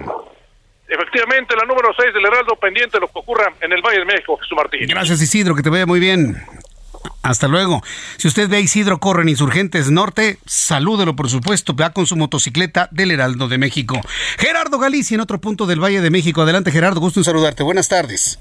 El gusto es nuestro, Jesús Martín. Excelente tarde en la zona oriente de la capital. Y hemos recorrido ya el eje 6 sur. Encontramos un avance cada vez más complicado para nuestros amigos que dejan atrás el circuito bicentenario en su tramo Río Churubusco y si se dirigen hacia el anillo periférico. Una vez que se llega a la central de Abasto en Iztapalapa, en ambos bloques de carriles es muy difícil avanzar y alcanzamos velocidades cercanas a los 10 o 15 kilómetros por hora en el mejor de los casos, así que de preferencia hay que salir con varios minutos de anticipación y donde tenemos elaborando eh, equipos de emergencia es en la calzada Ignacio Zaragoza a la altura de Javier Rojo Gómez y con dirección al circuito interior. Ocurrió la volcadura de un vehículo compacto, el eh, conductor resulta lesionado, está siendo atendido en estos momentos a bordo de una ambulancia y esto ocurre en los carriles laterales de la calzada Ignacio Zaragoza, llegando al metro agrícola oriental. Y por lo pronto, Jesús Martín, el reporte. Muchas gracias, Gerardo Galicia. Gusto saludarte como siempre. El gusto es nuestro. Seguimos pendientes. Fuerte abrazo, que te vaya muy bien. Nuestros compañeros reporteros urbanos aquí en el Heraldo de México a través de nuestra emisora de radio. Quiero informarle que el exfiscal de Morelos, Uriel Carmona Gándara, Recuerda que fue detenido, le dimos la noticia en el momento en el que ocurría la semana pasada. Uriel Carmona obtuvo un amparo para ser extraditado a los Estados Unidos por parte de la juez cuarto de distrito en amparo de la Ciudad de México, María del Carmen Sánchez Cisneros, quien también le concedió una suspensión contra actos de incomunicación y tortura durante la estancia en el reclusorio sur de la Ciudad de México. Aunque no existe una orden de extradición contra Uriel Carmona, la solicitud de amparo forma parte de una estrategia legal por parte de la defensa y de acuerdo con la propia María del Carmen Sánchez, la medida cautelar es para efecto de que las cosas se mantengan en el estado en el que están. Por lo pronto, a Uriel Carmona no se le puede incomunicar. Está amparado. Luego de la vinculación a proceso con prisión preventiva justificada en contra del fiscal de Morelos por su probable participación en el delito de retardo de la justicia por la actuación en la investigación del feminicidio de Ariadna, el presidente mexicano aseguró el día de hoy que la detención del fiscal fue legal. Y aseguró que no se trata de una persecución política como muchos lo han señalado, pues afirmó que tiene la conciencia tranquila, ya que no es su fuerte la venganza. O sea, sí. Acuérdense que lo que dice normalmente es al revés. Dice que no hay intencionalidad política. En un ratito más platicaré con Rodrigo Ugalde, quien es el abogado de Uriel Carmona, para que él nos diga si hay intencionalidad política y cuáles son estas. Mientras tengo comunicación con él, vamos a revisar las condiciones de economía y finanzas. ¿Cómo serán los mercados el día de hoy? Héctor Vieira nos informa. La Bolsa Mexicana de Valores comenzó la semana con un avance marginal del 0.02%, equivalente a 41.41 puntos, con lo que el índice de precios y cotizaciones, su principal indicador, se ubicó este lunes en 54.032.83 unidades, después de una semana de caídas marcada por una fuerte aversión al riesgo. En Estados Unidos, Wall Street cerró con ganancias generalizadas, ya que el Dow Jones avanzó 1.16% para llegar a 35.473.13 unidades. Por su parte, el Standard Poor's sumó 0.90%, ubicándose en 4.518.44 unidades, y el Nasdaq ganó 0.61% para cerrar en 13.994.40 unidades. En el mercado cambiario el peso mexicano se apreció 0.28% frente al dólar estadounidense y cerró en 16 pesos con 54 centavos a la compra y 17 pesos con 4 centavos a la venta en ventanilla. El euro cerró en 18 pesos con 9 centavos a la compra y 18 pesos con 79 centavos a la venta. El Bitcoin tuvo un alza en su valor del 0.35% para ubicarse en 29.150.20 dólares por unidad, equivalente a 497.821 pesos mexicanos con 29 centavos. El Instituto Nacional de Estadística y Geografía informó que durante julio el indicador de confianza del consumidor tuvo un alza mensual de 0.8 puntos para ubicarse en 46.2 unidades, llegando así a tres meses consecutivos de avances y alcanzando un crecimiento anual de 5.1 puntos.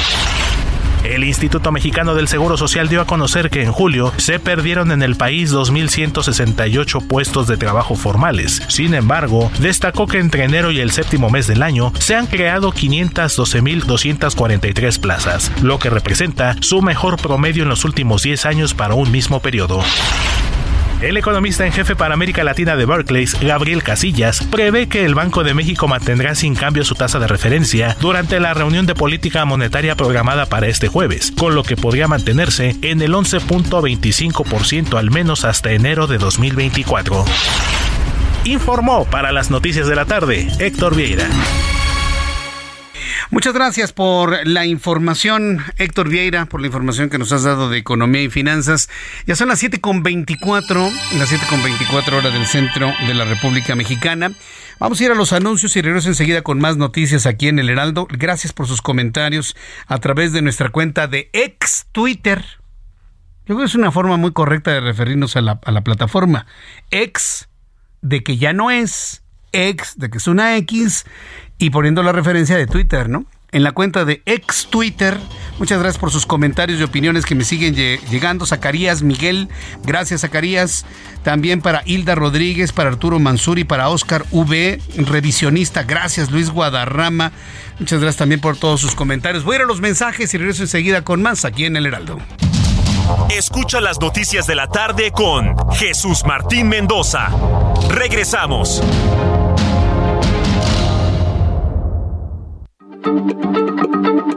Heraldo Radio, la H se lee, se comparte, se ve y ahora también se escucha.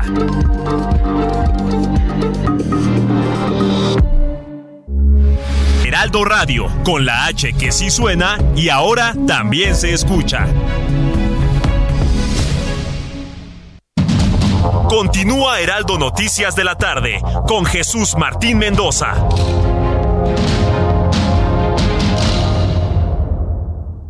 CAT promedio de 31.7% sin IVA, vigencia del 1 al 31 de agosto. RAM 4000, la única doble cabina del mercado que se adapta a cualquier desafío en el trabajo.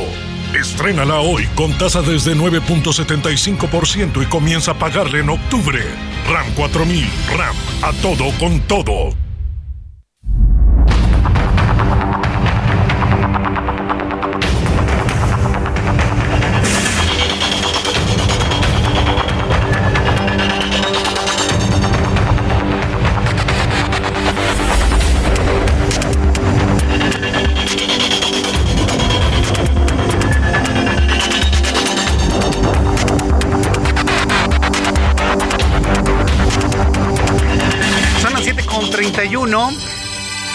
19 horas 31 minutos hora del centro de la República Mexicana.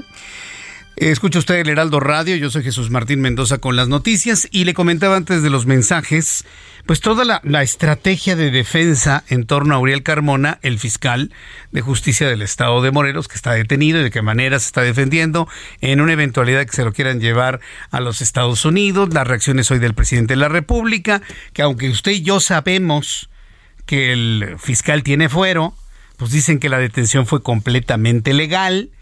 Yo no sabía de que una fiscalía pueda meterse en otro estado y detener, hacer detenciones en otra entidad. Bueno. Eh, eh, el asunto es que evidentemente tiene su abogado, tiene su abogado, Uriel Carmona. Se llama Rodrigo Ugalde y lo he invitado para que converse con nosotros esta tarde aquí en el Heraldo. Estimado Rodrigo Ugalde, abogado, gracias por tomar la comunicación. Muy buenas tardes. Gracias a ti, muy buenas tardes. Muchas gracias por el espacio y un saludo a todo tu auditorio. A ver, la primera pregunta que le quiero hacer tiene que ver con el lado humano de Uriel Carmona. Está él muy preocupado el día de su detención por su familia, por sus niños chiquitos ahí en la casa. ¿Cómo está anímicamente y emocionalmente su defendido en este momento, Rodrigo Galde? Pues realmente este, está anímicamente estable, puesto que está firme en, su inocencia, en que esto pues realmente pues es un atropello dicho por él. Entonces, este, realmente como tú refieres, su gran preocupación pues es su familia como la de cualquier ser humano. Este, algo que le preocupa es que pues sigue esta insistencia por parte de las autoridades de estar afuera de su domicilio con unidades, siguen muchas unidades afuera del domicilio cuando pues el cateo se supone que ya estaba suspendido en virtud de que era únicamente con fines de ejecutar la orden de aprehensión y pues sigue este este hostigamiento. Realmente pues desconocemos el motivo por el cual siga la, la presencia de estas fuerzas ahí, pero pues es lo que más le angustia, sobre todo esta, esta situación de incertidumbre, ¿no? Sí, de lo que pasa en su casa y su familia.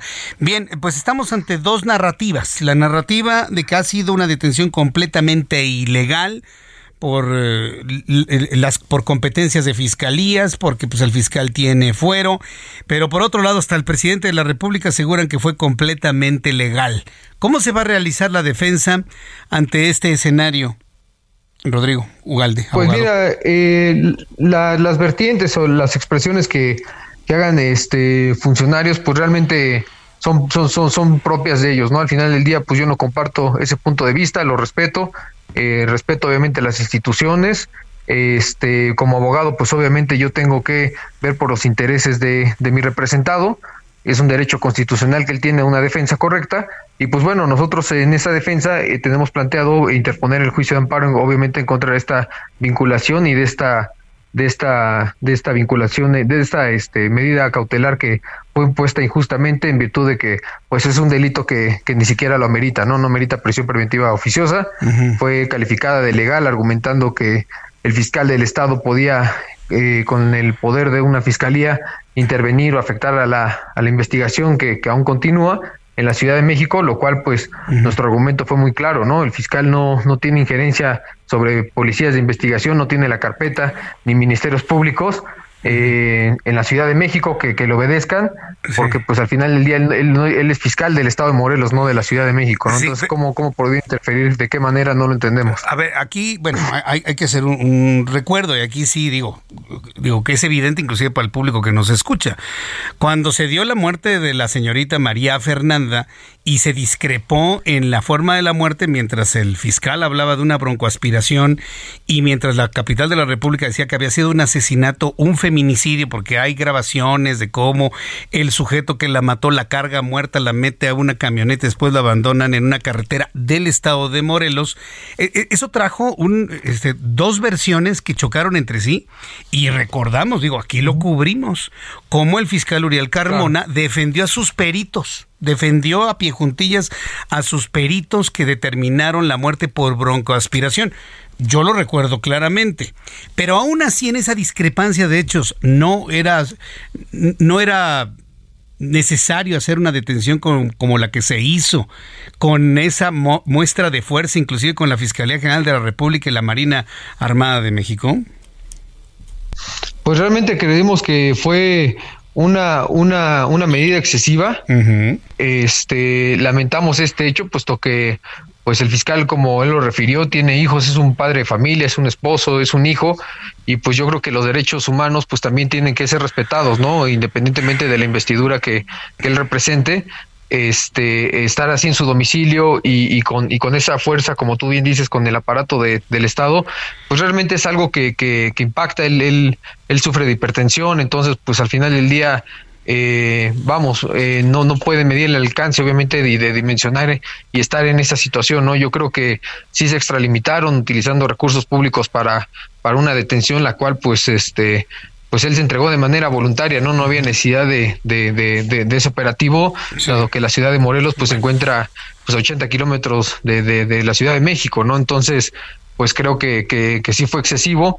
No entendemos realmente el por qué, pero bueno, pues al final del día así se materializaron las cosas. Repito, este, pues es un lamentable hecho. Por supuesto que la muerte de cualquier persona es algo lamentable, es algo que la sociedad, por supuesto, tiene que repudiar. Y pues, este, al final del camino no es la cuestión que no se le está adjudicando al fiscal el feminicidio como tal, sino eh, diversas supuestas omisiones en el retraso de la impartición de justicia, las cuales, pues, al final del día él manifestó en su conferencia que, que estaba, estaba refiriéndose nada más y exclusivamente a, lo que le decían sus peritos, no, no es algo que haya sido de voz propia, él no es perito en esa materia. Correcto, bueno. Bueno, esa no fue ni siquiera materia del fondo, ¿no? Nos estamos enfocando en la forma. Bien, eh, pues entonces, si no hay explicaciones de la detención desde el punto de vista jurídico, ¿hay alguna razón de carácter político? ¿Y cuál sería esta? Pues realmente lo desconozco. Sinceramente, eh, como lo he dicho en otros medios, eh, perdería la objetividad y realmente yo creo que estos asuntos eh, no se arreglan políticamente, para eso están los juzgados y los tribunales competentes. Entonces, enfocarme a, señalar a personajes políticos en particular, yo creo que no es una función que a mí me corresponda. Yo creo que mi función es ver por los, por, obviamente por los intereses de mi representado. Yo no represento a la fiscalía, no soy vocero de la fiscalía, simplemente tengo que velar por esos intereses y por eso pues sí me veo impedido a, a contestar eso porque sería meterme algo que, que pues realmente no desconozco, ¿no? A mí lo que me interesa es lo que hay en la carpeta y lo que y lo que y lo que tengo para defenderme. De acuerdo, muy bien. Pues muchas gracias por eh, aceptarme la comunicación hoy, abogado Rodrigo Galde. Muchas gracias por su tiempo y estaremos muy atentos de cómo va fluyendo la defensa del fiscal de Morelos, Uriel Carmona. Muchas gracias. A ti por el espacio, muchas gracias. Un saludo y buena tarde. Hasta luego, que le vaya muy bien. Bueno. Rodrigo Galdes, quien está defendiendo a Uriel Carmona. Son las 7.39, las 19 horas con 39 minutos, hora del centro de la República Mexicana. Roberto San Germán con toda la información deportiva. Mi querido Roberto, ¿cómo estás? Bienvenido, buenas noches. Buenas noches, mi querido Jesús Martín, y buenas noches a la gente que nos sintoniza. ¿Qué te puedo decir? A ver, ¿qué pasó este fin de semana? Tu, maquinita. Ah, ya ni me digas. Siempre da nota. O sea, deja tú eso. La verdad es que el Cruz Azul lo vuelve a hacer. Es noticia, es el trending topic. O sea, Cruz Azul se empeña. O sea, el Cruz Azul es como como esa persona tóxica que siempre te va a dar de qué hablar. Me estás hiriendo. No, no te estoy hiriendo, yo no. Tu directiva sí. Me estás hiriendo. Tu directiva sí. Mira, lo que no había hecho nadie lo hicieron, ¿eh? La verdad, corrieron al Tuca Ferretti. El Tuca Ferretti nunca había sido despedido en el fútbol mexicano. Yo lo sé. Y lo hizo Cruz Azul. O sea, eh, Cruz Azul ha hecho todo lo que ha querido. O sea, sí, podemos decir que Cruz Azul ha hecho todo lo que ha querido. O sea, la verdad es que uno lo busca y pues te das cuenta que Cruz Azul siempre te va a dar de qué hablar y lo hizo. O sea, puede estar en el último lugar, puede ser el peor equipo, pero siempre hay una nota. Siempre va a salir Cruz Azul, siempre la van a Cruz Azulear. La van sí, ya, ya, es un calificativo, ¿eh? Ya es un calificativo, no la Cruz Azul es. Ya, o sea, hoy lo hicieron, hoy corrieron al Tuca Ferretti. Sí, estamos de acuerdo de que eh, el equipo no ha funcionado, pero también no le van los refuerzos que él pidió. No le armaron el equipo que él quiso. Y él ya lo había dicho. No, tampoco estoy justificando lo mal que le ha ido al Tuca después de salir de Tigres. Eh, le escuché a algunos que pensaban que porque tenía Guiñac. A ver, Tigres es una institución con un proyecto muy serio, señores. No por nada ha sido campeón tantas veces en los últimos años. Y hay dinero. En Tigres no están jugando. Pregúntenle a Diego Coca. Ah, no, güey. Él se fue a la selección y pregúntele al Diego Coca dónde está ahorita. Y Tigres no lo no habló y trajeron a Robert Dante Siboldi y los hizo campeón con un equipazo. La mejor nómina, una de las mejores nóminas. Sí, podemos decir que sí, Tigres. Pero pues estaba el Tuca. Y era todo un equipo atrás de él. Era toda una institución atrás de él. Salió y luego se fue a Juárez. Y en Juárez le fue mal. Sí, claro que le fue. Y muy mal. Y llega a Cruz Azul la gente lo pedía, llega a Cruz Azul y le va mal. Ya no lo tienen. Joaquín Moreno se va a quedar. Ya había tomado las riendas del equipo el torneo anterior antes de quedar el Tuca y no le fue mal. Conoce la institución, sabe lo que tiene. Pero hacen las cosas mal en Cruz Azul, amigo. Sí. Ahora, ¿qué es lo que viene para Cruz Azul, según? Después- Joaquín Moreno se va a quedar. Yo creo que el equipo va a funcionar como lo hizo en el torneo anterior antes de que llegara el Tuca. Pero tampoco tiene un gran equipo, ¿eh, amigo? O sea, han desmantelado a Cruz Azul y sus contrataciones nuevas. Perdón, ellos están fuera de la League's Cup por lo malo de sus delanteros. Ellos le pudieron haber ganado al Inter de Miami, el equipo de Lionel Messi, sin ningún problema. El primer tiempo, el equipo de Cruz Azul fue superior al Inter de Miami. Pero pues ahí tienes un tipo Rotondi que estaba más preocupado por quedarse con la 10 de Messi, a Lotti que estaba más preocupado por quedarse con la 10 de Messi, hasta dio declaraciones que se iba a dar de trompadas en el vestidor el señor Rotondi si es que le quitaban la 10 de Messi. Pues preocúpate por jugar, compadre, ya se fue el entrenador. Qué- qué- y qué tienes la 10 infantilismo, de y tienes la 10 de Messi. Si te la quedaste, nomás que ya no tienes entrenador y fueron tus errores y fueron los errores de Lotti y Cambindo y fueron los errores de todos. También hay que decir las cosas, ¿no? Obviamente aquí se le va a echar la culpa y es más fácil correr a uno que correr a 25. Y eso lo habíamos platicado. Pero pues lo hizo Cruz Azul. Lo hizo Cruz Azul. Bueno, pues. O sea, este, yo, yo- yo sé que ya no te sorprende. No, ya no me sorprende nada. O sea, estoy lastimado, evidentemente. No se te ve mucho, Pero, ¿eh? pero habría, habría que, que ver finalmente cómo digiere Cruz Azul pues este cambio de timón, ¿no? Pues mira, lo agarraron en un momento en donde hay que, regre- hay que recordar que la Liga Mexicana regresa hasta el 17 de agosto por la famosa Leagues Cup. Entonces va a tener varios días para entrenar al equipo, conocerlos y pues tratar de sacarlos del atolladero, ¿no? Entonces, pues ahí va Cruz Azul a empezar a sumar puntos y ver qué pasa con esta escuadra. Así, así de sencillo, amigo. O sea, lo volvió a hacer. O sea, no, no, no esperábamos nada de Cruz Azul y de repente, ¡pum! Lo hicieron. Entonces ya Cruz Azul no tiene director técnico, Joaquín Moreno, y yo creo que se van a aguantar así todo el torneo, ¿eh? No creo que vaya a llegar alguien más.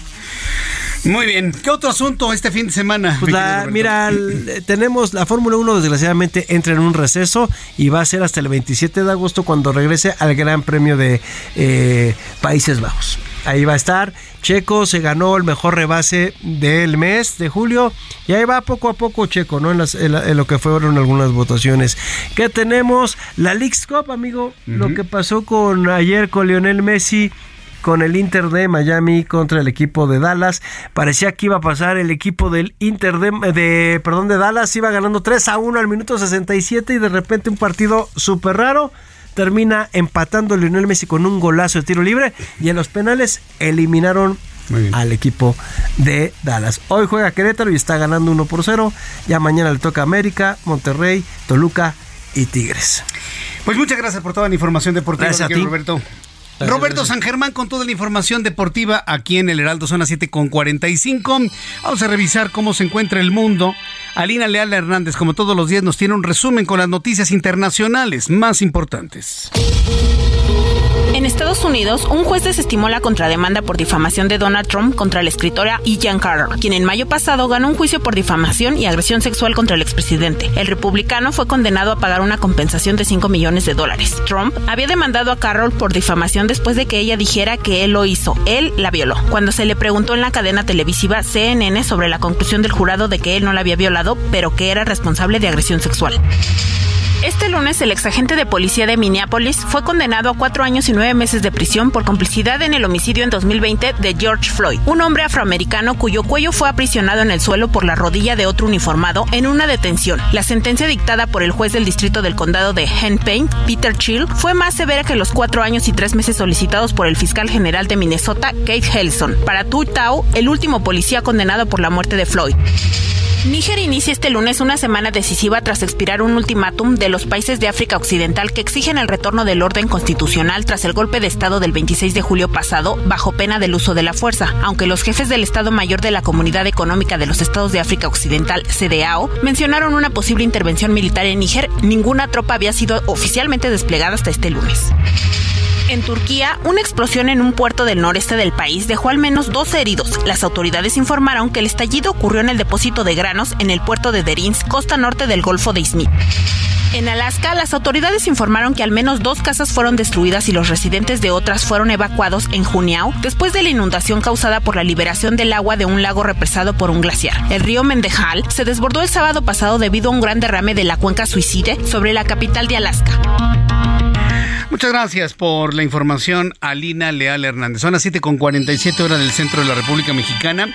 Gran controversia en los últimos días, los libros de texto que pretende la Secretaría de Educación Pública distribuir en la educación básica a partir del lunes 28 de agosto cuando inicia el ciclo escolar 2023-2024.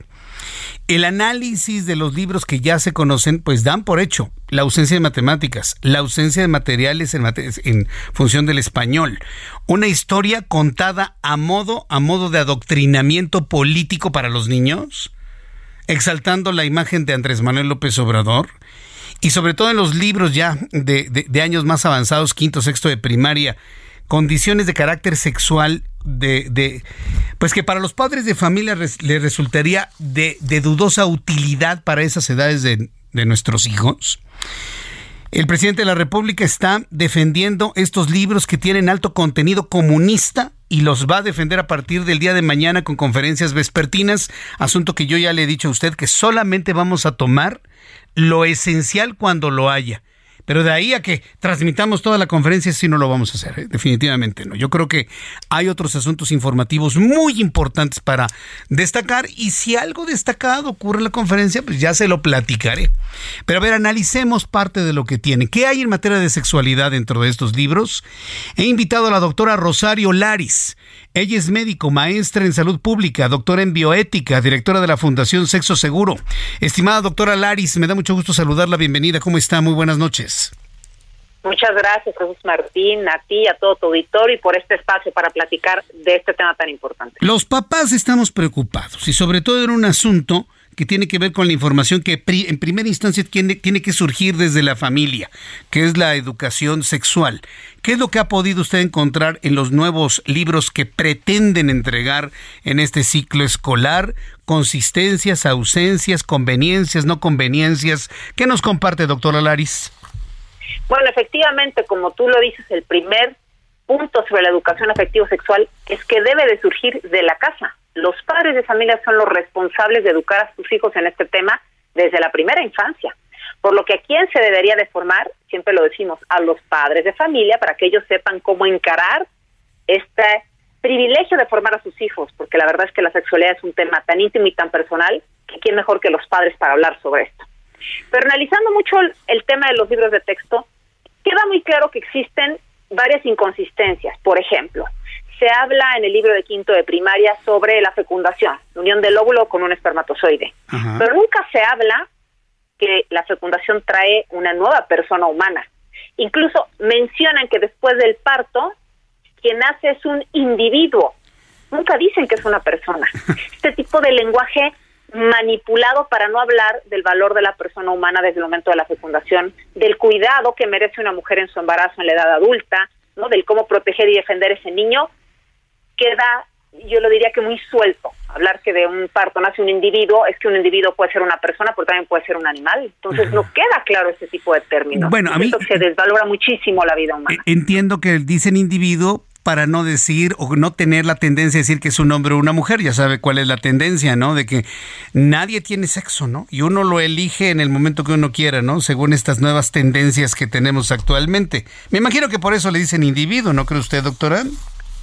Es muy probable, aparte vemos que en los libros desde primero de primaria tienen una fuerte ideología de género ¿no? vinculada a eh, hablar sobre todos los tipos diversos de familia que hay, a no ponderar en que lo mejor para un niño es vivir con su papá y su mamá. Eso es lo que sea. La información que tenemos es que los hechos científicos reflejan que el niño que vive con mayor bienestar con mayor salud, con mayor nivel educativo. ¿eh? Es un niño que vive en casa con papá y con mamá, eso ya se sabe, ¿no? Pero también se evita decirlo, es decir, es abrir la información para que todo el mundo quepa, pero nunca hablar con claridad de qué es lo que más conviene para buscar el mejor bien para esa persona. Eso me parece que es otro punto importante de los libros. Asimismo, Jesús Martín, hay algunos talleres que sí me parece que no son apropiados para la edad. Por ejemplo, en el caso de quinto de primaria, hay un taller donde los niños y las niñas tienen que hacer una maqueta sobre la menstruación y sobre la eyaculación, con la erección del pene. Yo digo, ¿qué necesidad son niños de 10 años con ese tipo de información? Sobre todo porque al final los niños están viendo cómo funciona el cuerpo de las niñas, pero sobre todo las niñas están viendo cómo funciona el cuerpo del niño. Me parece que se presta mucho más a morbo que a la consideración adecuada de lo que es la menstruación y la eyaculación, pero con una visión como mucho menos hipersexualizante. Por ejemplo, otro ejemplo, en el libro de sexto de primaria viene un trabajo o una, una maqueta, pues, para hacer toallas sanitarias. Los hombres y las mujeres se van a poner a hacer toallas sanitarias. ¿Qué necesidad hay que un niño de 11 años aprenda a hacer una toalla sanitaria y que sirva que cómo se pone? ¿Con qué objetivo este tipo de prácticas en un salón de clases? Que una mujer lo debe saber, claro, pero es un tema íntimo, personal, ¿no? Que se debe platicar en casa de las mujeres, que la mayoría de las veces genera vergüenza en esas edades y es común y es normal. ¿Por qué hacerlo en el salón de clase en frente de los hombres? Me parece que desvirtúa muchísimo el tema de la feminidad, de la mujer, del cuidado del respeto que merece. Eh, es muy grave, sí, porque bueno, si entramos al tema, la, en tema, el tema progresista de, de, ideología de género, bueno, pues lo que se está buscando es borrar completamente el concepto de mujer para que, bueno, pues eh, otro tipo de conceptos, por ejemplo, persona menstruante, y, invisibilizar a las mujeres como tal, y luego que grupos feministas lo defiendan pues me parece que toda esta ideología que está en una gran discusión en los medios de comunicación, pues para un niño de 10 años ni siquiera lo va a entender, ¿no, doctora? Para, por principio de cuentas. Desde su punto de vista, ¿qué hacemos entonces con estos libros, desde su punto de vista? Yo creo que esta parte de los libros me parece que es poco útil, es la verdad. Mm. ¿Qué creo que debemos de hacer como padres de familia, si es que no tenemos la capacidad de eliminar el libro de texto, prepararnos, formarnos y nosotros proveer a nuestros hijos esta educación afectiva sexual en casa. ¿Por qué? Porque si uno lo ha explicado y llega antes, siempre repito la frase, en la educación sexual más vale llegar un año antes que un segundo después. Es decir, si los niños en casa, la niña ya habló con su mamá, ya sabe que hay vida desde la fecundación, que es una persona, que se cuida a una mujer durante el embarazo. Eh, eh, bueno, el momento que le ve el libro de textos no es fácil que llegue con la mamá y le diga, oye mamá, mira lo que nos enseñaron, tú no me has dicho eso. Y que en casa se pueda platicar y que la niña al final se quede con lo que fue formada en casa. el problema es que cuando hay ausencia de estos temas en casa porque los papás no estamos preparados, no sabemos la importancia de hablar del tema, nos da vergüenza, no sabemos qué decir y dejamos a que la escuela lo haga, entonces escuela o organizaciones o grupos de, mujeres feministas toman el tema y entonces pueden generar su postura frente a un niño y que lo primero que escuche el niño sea una postura que va en contra de lo que piensan los padres de familia. Eh, doctora Laris, déme oportunidad de invitarle en una oportunidad futura para seguir platicando sobre esta educación afectiva, íntima hacia los niños, empezando desde casa, para mostrar al público lo que debería ser, lo, lo que se debería contener en los programas educativos. Yo le agradezco mucho el que me haya tomado la comunicación el día de hoy, doctora Laris. No, pues muchas gracias a ti, a tu auditorio. Mira, nosotros tenemos un libro que publicamos hace dos, tres años sobre educación afectivo-sexual. Es un libro gratuito, es un libro digital para compartir, donde hablamos cómo ir formando a los hijos desde la primera infancia en nuestros temas. Muy bien. Te puedo dejar la página de internet. Por favor, ¿cuál es? Si me lo permites www.sexoseguro.org. Ahí viene el libro que se llama Abrazo de Amor y pueden descargarlo gratuito, digital, para que los papás tengan herramientas de cómo formarse para hablar de este tema con sus hijos. Libro Abrazo de Amor en www.sexoseguro.org. Doctora Rosario Laris, ha sido un gusto tenerla en nuestro programa de noticias. Muchas gracias. Muchísimas gracias, Martín. Saludos a todos. Que le vaya muy bien. Con esta buena noticia y con este buen aporte, nos despedimos el día de hoy. Lo espero mañana en punto de las 6 de la tarde, Heraldo Radio. Yo soy Jesús Martín Mendoza por tu atención. Gracias. Hasta mañana, buenas noches. Esto fue Heraldo Noticias de la tarde con Jesús Martín Mendoza.